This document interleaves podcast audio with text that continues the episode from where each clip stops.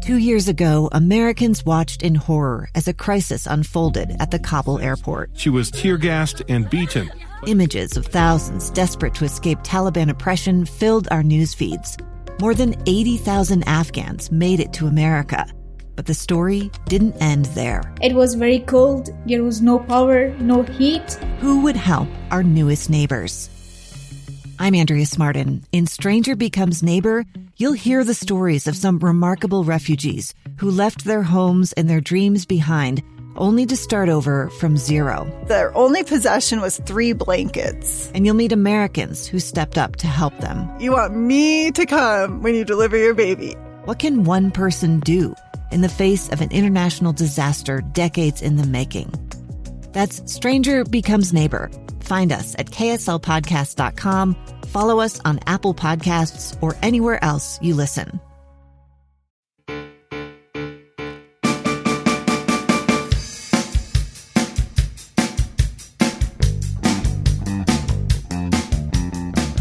Hello, I'm Jim Bennett, I'm Abby Bennett. and this is Dinner Table Politics, and I'm coming in at the beginning this time rather than coming in in the middle. Yeah, Are- that are- was that was kind of a mess. No, it was all right. I thought y- your mother quite enjoyed it. I don't Yeah. know if anybody else did, but uh, I thought it was fun. La- He's talking about last week's podcast when uh, my sister Eliza was on it, and it was mostly I think mom liked it because it was just me and Eliza having our inside jokes, and mom gets it, but any outside viewer would just think that we need to be like institutionalized. I think Any outside viewer? listener, Nobody's Oh, nobody's sorry. what. That's fine. Well, starting out with a light-hearted sort of joke here, but uh, the news this this week has not been light-hearted. No, it has not. It is not. Uh, I'd, I'd wanted to talk about the MAGA bomber, and I think we will talk about the MAGA bomber, but I think we have to begin by talking about Pittsburgh. And this was the uh, has been has been demonstrated to be the greatest act of violence or the largest act of violence, uh, anti-Semitic violence in United States history. And This is the shooting at the Tree of Life synagogue. the shooting at the tree. Of Life. How of many Li- people died? I don't know the actual count. Uh, the numbers I have, it's, a- it's I think eleven people have died, and several more were critically injured. I read that people like like people that survived the Holocaust were killed in this. Well, what was amazing, there was one guy who was a Holocaust survivor, and he was late to the synagogue, and so he That's so missed the shooting. It's crazy that people that the Holocaust wasn't that long ago. Like you think of it as like so so long ago, and it wasn't. Did you did you sit and listen to that Holocaust survivor when we went to the Holocaust Museum? Uh, I don't want to say that I fell asleep because it makes me sound like a bad person. Did you fall asleep? I was very tired. oh my goodness! It was a long day of museuming, museuming. Well, the Holocaust Museum is really a stunning She also experience. she also wasn't in a concentration camp. no, she wasn't. In fact, i i the, the I'm trying to justify myself. You're trying to justify That's falling asleep? horrible. I should I should have listened. I'm sorry. Whatever your name was, lady. You gave a great talk. well, I'm sorry. I was very tired. That's all right. Well, th- this was what ten years ago or eight years ago when we we went right after. This was the no, last. this was the second time we went to DC when I was a senior in high school. This was when you were a senior in high school. Yeah, like four years ago. Well, the Holocaust Museum is just a stunning experience. I've been there twice now, and I think, you know, it's one of those things where you're really grateful that you went and you never want to go again. Yeah, totally. It's such a haunting experience. And there's there's one exhibit where they show all of the discarded shoes of all the concentration camp Yeah, survivors. not not all of them. Just like from one. Wait, I don't I don't know. No, uh, no, it's not every single discarded yeah, shoe for but every. it's it's yeah, it's like you get like a visceral reaction from it. It's like one of the most horrific, but like I don't even know how to describe it. Everyone should go. Everyone should go. Well, the thing that's so remarkable to me is you can smell the leather on these shoes, and that gives it a sort of immediacy that just seeing things doesn't. It, it, I mean, you you feel just the tremendous. Scent is one of like the ways, one of like the most powerful ways to trigger memories. Yeah. Except you don't have a you don't have a memory of. I don't have a personal memory of this. So never mind. Uh, but uh, I, I- you know, I, my Facebook feed has has lit up because I grew up in a predominantly Jewish area in Southern California. I went to all of my friends' bar mitzvahs at 13 and got very jealous that I didn't get to have a bar mitzvah. I was also very jealous of Hanukkah because they got eight days of presents and we only got one on Christmas. And we used to get Yom Kippur and Rosh Hashanah off from school. which is the day we always went to Disneyland on Yom Kippur. That was the thing to do because we had a free day. Okay. Uh, so, yeah, more information than you needed to know, but but I, I have a number of, of Jewish friends from my childhood who are responding viscerally to what happened in Pittsburgh, and there is so much concern and so much worry that you know we, we were told to never forget and that we can never let what happened in the Holocaust happen again. And something like this happens, and it reminds us that not only was the Holocaust not that long ago, but there are people who are capable of that same kind of hatred who are alive now. Literally, what? Like, what? I, how are they just like walking around among us? Like, what do they do all day? Like, what are their hobby? Like, that's just is crazy to me. That like, Well, it, it is crazy. And, you know, one of the things that I think that the Trump experience has done is highlight your, your Uncle Chris was saying this. He says it's highlighted the fact that there are a number of unapologetic racists that have just been waiting for a platform. Now, it's not fair, I think, to lay the Pittsburgh shooting at Trump's feet. Uh, th- this shooter was not a Trump fan. He was just a hardcore anti Semite and has said all kinds of nasty things about Donald Trump, too. Donald Trump has his daughter is Jewish, his grandchildren are Jewish. his daughter is Jewish. She converted to, yeah, Ivanka converted to Judaism. Oh, really? Yeah, Jared Kushner. oh, I didn't know that. Yeah. Yeah. Oh, dang, that's hard to do too, isn't it? Uh, it is. It's very difficult to do, and uh, you know, some of my Jewish friends said, "Oh, it's it's just not authentic because." It's anyway. I, I, I mean, I have one Jewish friend who was saying, "Oh, well, you, you don't need to be worried because you're not a Jew." And I said, "Well, if it makes you feel better, the evangelicals who support Trump hate Mormons a whole lot more than they hate Jews." Okay, let's not do whatever like, uh, what what's the word everybody always uses? What, what, Never mind. But but let's not pretend that oh we're more oppressed. Like No, nobody's. I'm not saying anybody's more oppressed. I, I and, and I'm saying that anti-Semitic violence has a unique and terrible history that needs to be directly confronted and addressed. And we look at this and we have to make sure that we we take steps to make sure this never happens again. But you ask the question, what are these people like? They're just walking among us. Who are they? Uh, I do think that we now have a um, we have a circumstance where people feel like they can say these kinds of things out in the open in ways that they hadn't before. And what's really interesting is that you have all of these social media platforms that are trying to crack down on hate speech. And so the hate speech is trying to go in different places. You know, th- there's an article in the Wall Street It's going Journal. to 4chan. We all know it. It is going to 4chan. Uh, it was already at 4chan. It was already at 4chan. There's have you ever heard of Discord? No. Discord is a chat service for video gamers, and uh, and just recently, because these kinds of discussions are not welcome on Twitter or Facebook, they're going to these kinds of platforms that weren't designed to have discussions like this. Apparently, on Monday, They were like, we made this people could talk about Mario, and people are turning it into racist playgrounds. That's exactly right. Uh, apparently, on Monday on Discord, there was a guy who said that the French president was calling for a black genocide. And there was a huge discussion about this on a video game platform. And uh, it's just bizarre that people are going all kinds of places. Um, GoDaddy. What did people do before there was internet? Would they would just like write their racist stuff on a piece of paper and then like put it in a bottle and throw it in the ocean? Well, hope, hope it of. reaches another racist person. Kind of, because one of the things these things have done is give these people a national platform they never had before. Uh, you could isolate Klansmen. You know, you didn't have Klansmen in Los Angeles. You had them in pockets of the Deep South. And geographical location was necessary to be able to get critical mass for people to have these kinds of racist, terrible things happen. And now you can create virtual communities online. Have you ever heard of, of Gab? No.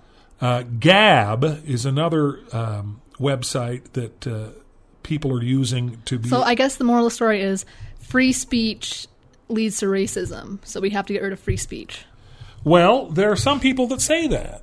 Uh, Gab uh, was reported to GoDaddy, who is the web host, and, and GoDaddy was supposed to shut them down and decided that. All they- I know about GoDaddy is like a couple years ago in the Super Bowl, they had like the creepiest, most like sexualized commercials Oh yeah. for GoDaddy. Yeah, and I was like, what is this like website? It's so creepy, but I've I've glad- registered glad all hear- of my glad to hear websites through well. GoDaddy. Yeah, like I thought I thought it was like a way I was I thought it was like an an advertisement for like an adult site or something. And I didn't like it wasn't until recently that I realized like it's literally just like a normal platform for making websites, but their their Super Bowl commercials did not put off that vibe.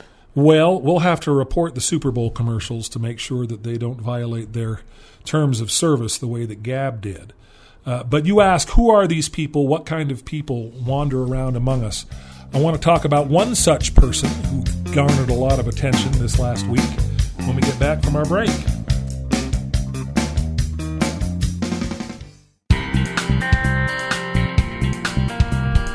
Okay, so you're asking, who are these people? Uh, well, he's not an anti Semite as far as we know, but he's certainly a very frightening human being. I'm talking about Cesar Sayoc. Am I pronouncing that name correctly? I don't know.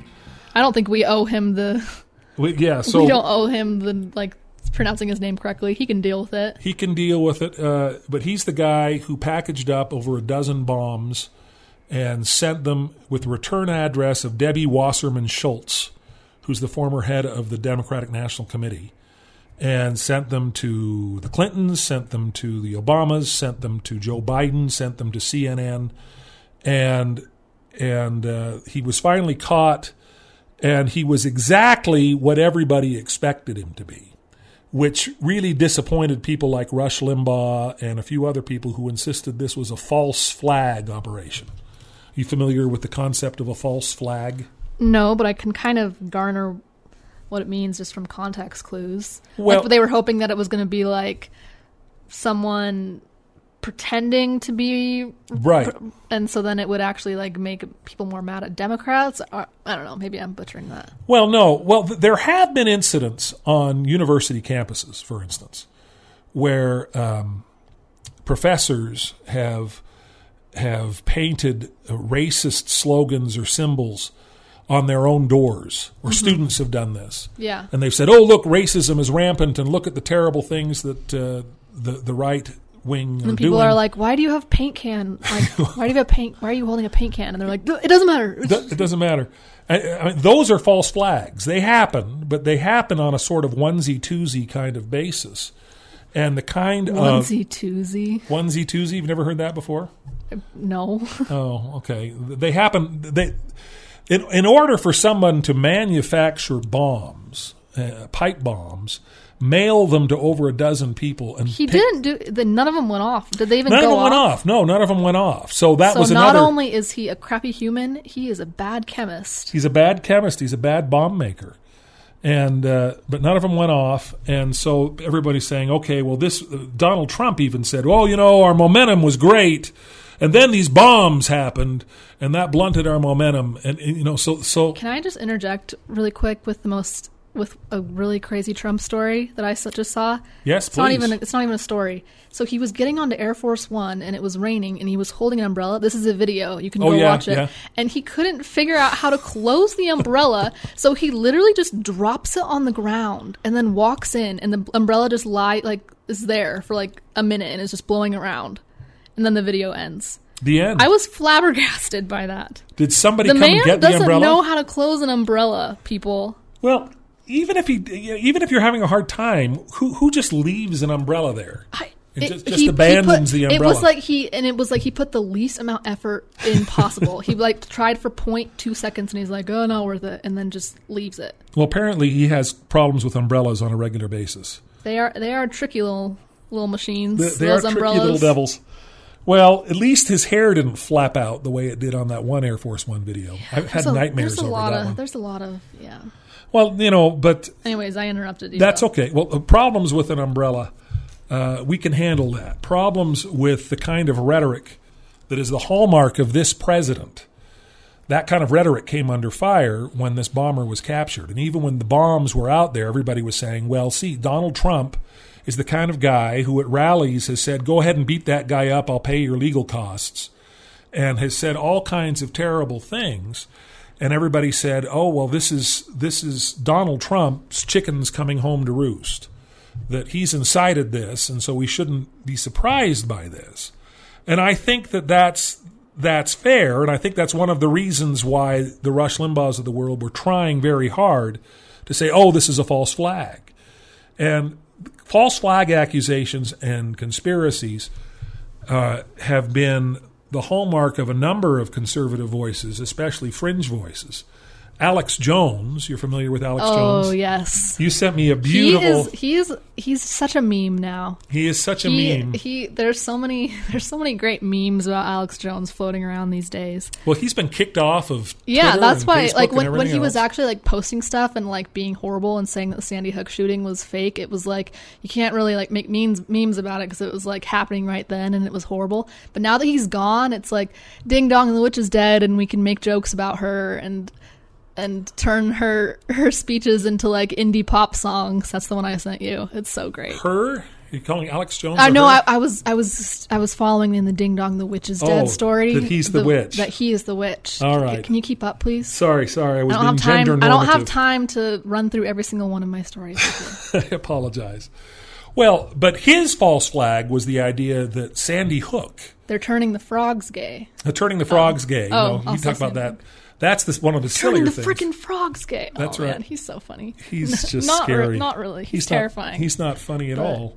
Uh, well, he insisted that the Sandy Hook shooting of all of these Yeah. children was was a false flag. yeah, that was That- disgusting. and that there were child actors and all of this kind of nonsense. He's being sued for that, and I think rightly so. I mean, can you imagine losing your child and then having to have some kind of monster go on the radio and say, "Oh, "It didn't happen"? No, it's disgusting. People said the same thing about the Parkland shooting too. They said that it Right. was it was faked. Yeah, I- so all of the false flag kind of nonsense needs to be confronted head on and need needs to be called out. And I think Republicans have been have been uh, really really awful in this regard in calling out false That's flags. shocking. in not calling out false flags. But uh, the, the the idea that Trump's rhetoric leads to this kind of reaction, I think, is is a fair assessment. I also think it's necessary, though, to say that Democrats have, do not have clean hands in this. Yep. The Democrat, Democrats, uh, Maxine Waters. Do you know Maxine Waters? Oh my gosh, that name sounds so familiar. Why does it she's sound so familiar? she's the congresswoman from South Central Los Angeles. She's actually the first congresswoman I ever voted for. Oh, okay. I'm really ashamed of it because oh, okay. Y- yeah, when I was 18, I registered as a Democrat just to make my parents angry. Yeah, you've told us that story before. Yeah. Well, there's some people who may not have come from the beginning. Uh, I registered to make my parents angry. They didn't care, and so I ended up registering as a Republican later. And here we are. And here we are, but that meant I voted for Maxine Waters. But Maxine Waters has said that there should be no peace for any Republican, that it's okay to wander into a restaurant where Ted Cruz is eating dinner and start screaming at him and harass him and kick him out of the Okay, restaurant. I, I disagree with that, but if it's Ted Cruz, well, his face is so punchable. so not even uh, I don't know. He's He, I think just, he has a very punchable he just face. has the most smarmy face. This is so rude because I'm attacking someone Well, who has and- no control over his his fa- facial features. But honestly, no, on. and I'm calling him punchable. I don't think you should punch Ted Cruz. It's it's been kind of interesting to see. So his his um, opponent, you know, Beto, the, Yeah, the yeah. Democrat, like ev- like every single celebrity is like coming out to endorse him. Like He's made $70 million. Yeah, people like Le- LeBron James wore a Beto hat to the Lakers game the other day. Like people hate Ted Cruz, hate him. Yes, but he's also in Texas. I think he's going to get reelected. So when we come back, we're going to talk about uh, the impact of both of these things on the upcoming midterm elections and discuss, you know, where we think we're going from here.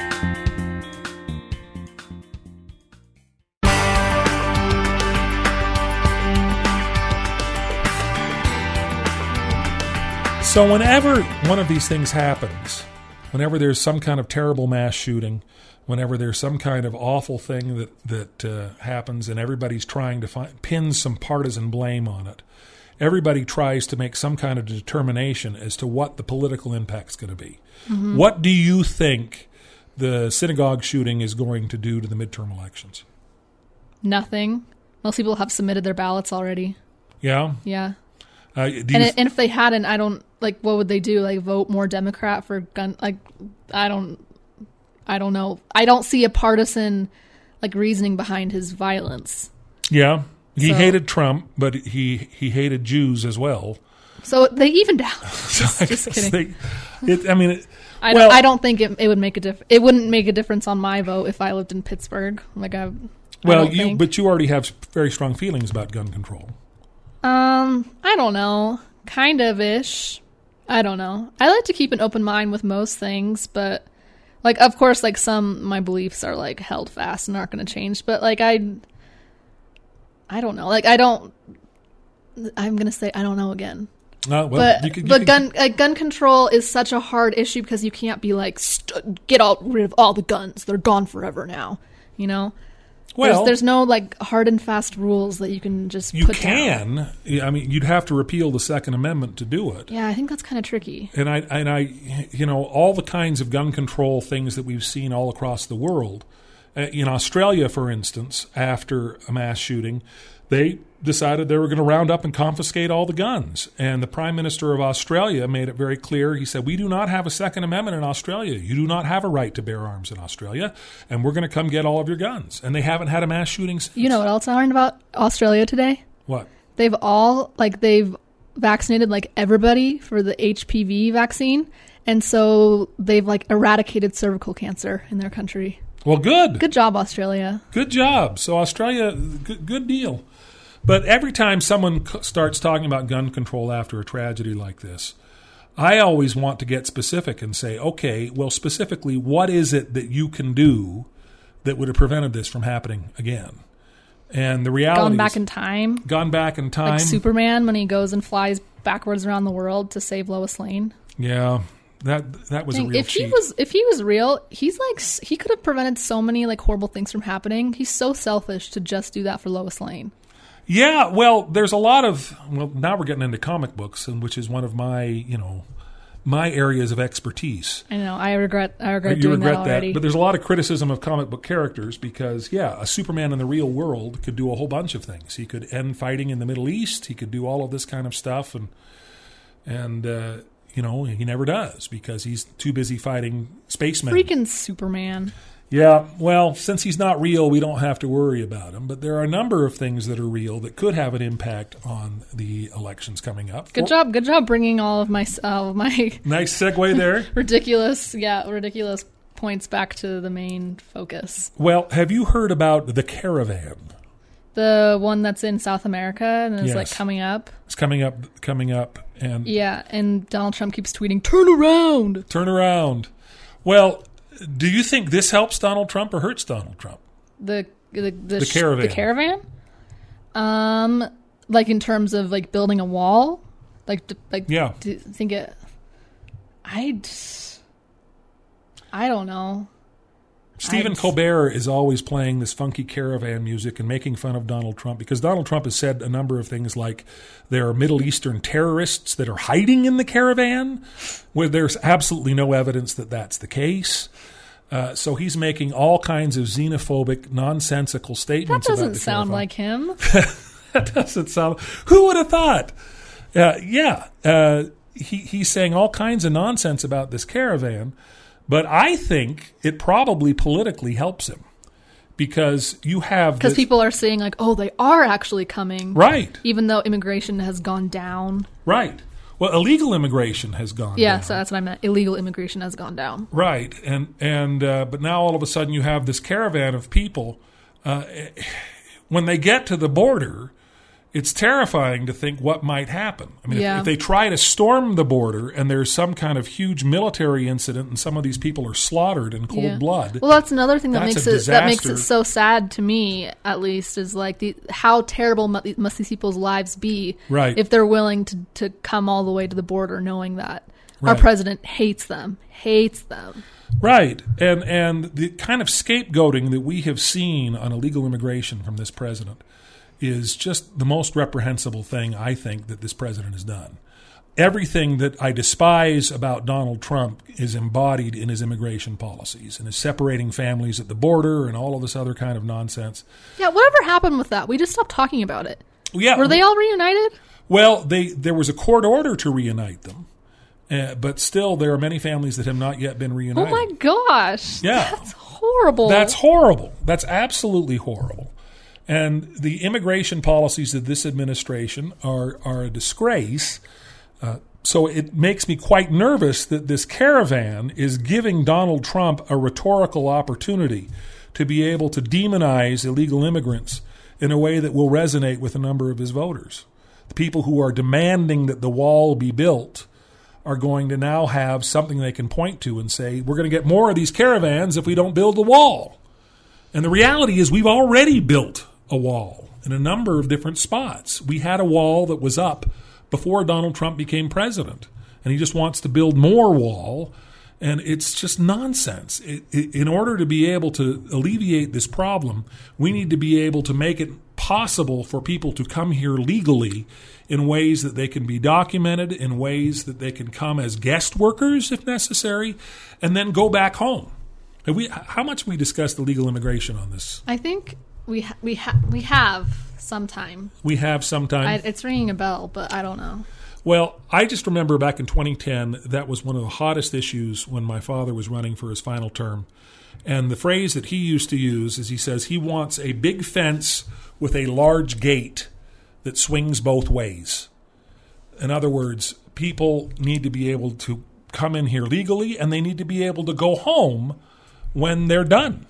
It used to be that um, um, prior to the 1960s, we had a program called the Braceros program. Yeah. There's heard- a lot of issues with that as well, though. Have you heard They're- about the Braceros yeah, program? Yeah. What do you know about the Braceros I. I had to watch a documentary about it from my sociology class. They're like they they're migrant workers basically. Right. Um, Seasonal workers. Yeah, seasonal migrant workers, and they would come and pick fruit and things like that, like hard labor that no one in the United States would want to do. That illegal And- immigrants are doing. Yeah, and then they would go back when the fruit was all gone, but they were really mistreated and like super. Un- like, it, it's bad, but better Well- better than other options. So Do you know what happened to the Braceros program? Do you know why it ended? um, Hold that thought. We will talk about that when we get back.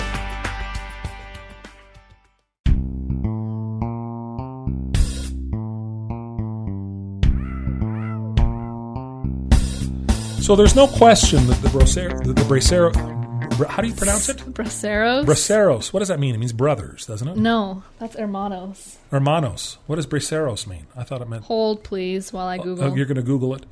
Uh, the Braceros program certainly had some problems, uh, but what it allowed was guest workers to come into the United States, do this kind of work. It means manual laborer or one who works using his arms. Oh, that makes sense. Yeah. so they were manual laborers.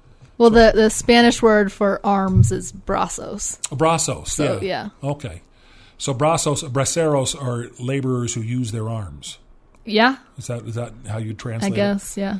Well, the Braceros program was in full swing until the 1960s. And JFK uh, went to the unions and said, What can I do in order to get your endorsement? And they said, You can get rid of the Braceros program because all of these manual laborers are undercutting the unions, they're undercutting wages. And so JFK, he didn't completely get rid of it. I think it's still, there's sort of a lingering Braceros program in effect now, but he severely curtailed it to the point where the kind of guest worker programs we're talking about now are very similar to what we were doing under the Braceros program. And we, Keep we- saying bray. I feel like it's bra. bra, Braceros. braceros. My uh, my my my accent is terrible. So yeah, there's all kinds of xenophobia mixed in and all this. I mean, the, the the lesson from all of this is that there is just so much racism that we have not yet been able to purge from the system, and we're going to be able to continue to see that. But there's also the possibility, I think, of a backlash of reacting too far to things that aren't racist and considering them racist. Uh, do you know what I'm about to talk about? Um, no. So, complete segue here. Um, it has been announced now. It hasn't been officially confirmed, but somebody has gone and talked to the producers of The Simpsons and determined that Apu Nahasapeemapetilon is no longer going to appear on the show because he's too much of a racist stereotype, and they're going to pull him from the show. And, but they aren't going to announce it. It's just not happening. And this came out. The producers of The Simpsons said, "No, no, this guy isn't a producer, and we're not He, he what doesn't this ha- what does this have to do with Braceros and Nazis and Well, it has to do with the idea okay, in order to be able to create the kind of colorblind and the kind of racially um, equitable society that we want, uh, how far do we need to go? Uh, can we not have Apu on The Simpsons? And the, I feel like that is the least of our issues. Is Well- Apu. You had a whole episode about Apu because you feel so strongly about this. I'm sorry, a lot of people do not share your same passion for The Simpsons. No, they don't. You're right. They don't. But the thing that's happening is that, okay, we look at this and we say, all right, what do we need to do? How far do we need to go? Not Apu. Not Apu, You can't but- take Apu. I, I mean, how how um, how sensitive do we need to be? And is is Apu or and things like Apu are those kinds of what most would say are relatively benign stereotypes or any kind of recognition of different ethnicities is even recognizing that somebody is of a different ethnicity somehow uh, on the road to destruction I would say no. you would say no where Yeah. do you so where do we draw the line that's my question I don't think it's our job to draw the line. I think it's a case by case scenario. Okay well uh, all right so you're in charge I It's think your I case. think where my would you draw the line? I so my grand idea, like if I was president of the world, um, i'd vote for you thank you, I appreciate that. I, I won't be being elected though; it'll just be unanimous. There won't be a vote. Oh, okay Is I guess a good rule of thumb is if it hurts someone, like if it's if it's hateful rhetoric, then call it out and stop it. But I I guess that maybe that doesn't work very well because some people maybe some people are actually offended by Apu. no, but well, there was a documentary called "The Problem with Apu" that has actually spurred all. But if this. it's if it's like majority of the people that it's it's targeting are hurt and offended by it, then yeah. But I think if you actually like went around and asked Indian people, "Does this offend you?" they would say no.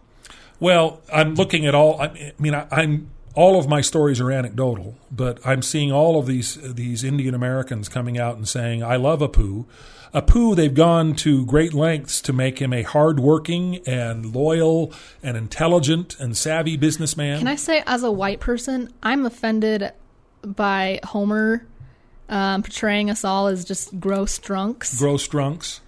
Well, I mean, there are all kinds of stereotypes. I mean, so the difficulty is that Some some Indian stereotypes are harmful, though. I, there are definitely stereotypes that are destructive and bad. that's true, and the fact So that we're I not haven't able, I haven't watched enough Simpsons to make a judgment about it. Well, the the point is that we all need to figure out ways to be able to be more sensitive, but also to be able to recognize uh, where the boundary is between free speech and hate speech, and what we can do to be able to stay on the right side of that boundary in ways that are co- constructive and positive, and don't necessarily tear down everybody else. It's it's a it's a tricky. Uh, we, Generally, if your if your speech is prompting people to pick up guns and kill people, then it's not it's not good speech. Right, and I think that the president of the United States, particularly, needs to knock it off when, with regards to incitement to violence. Knock it off, man. Knock it off. Learn how to use an umbrella too. That's right. Please. If you are listening to this on the radio, please make sure to subscribe to our podcast via iTunes. You can also find us at the KSL Podcast Center. Until next week, this is Jim Bennett, I'm Abby Bennett. and we'll see you next time on Dinner Table Politics. Adios.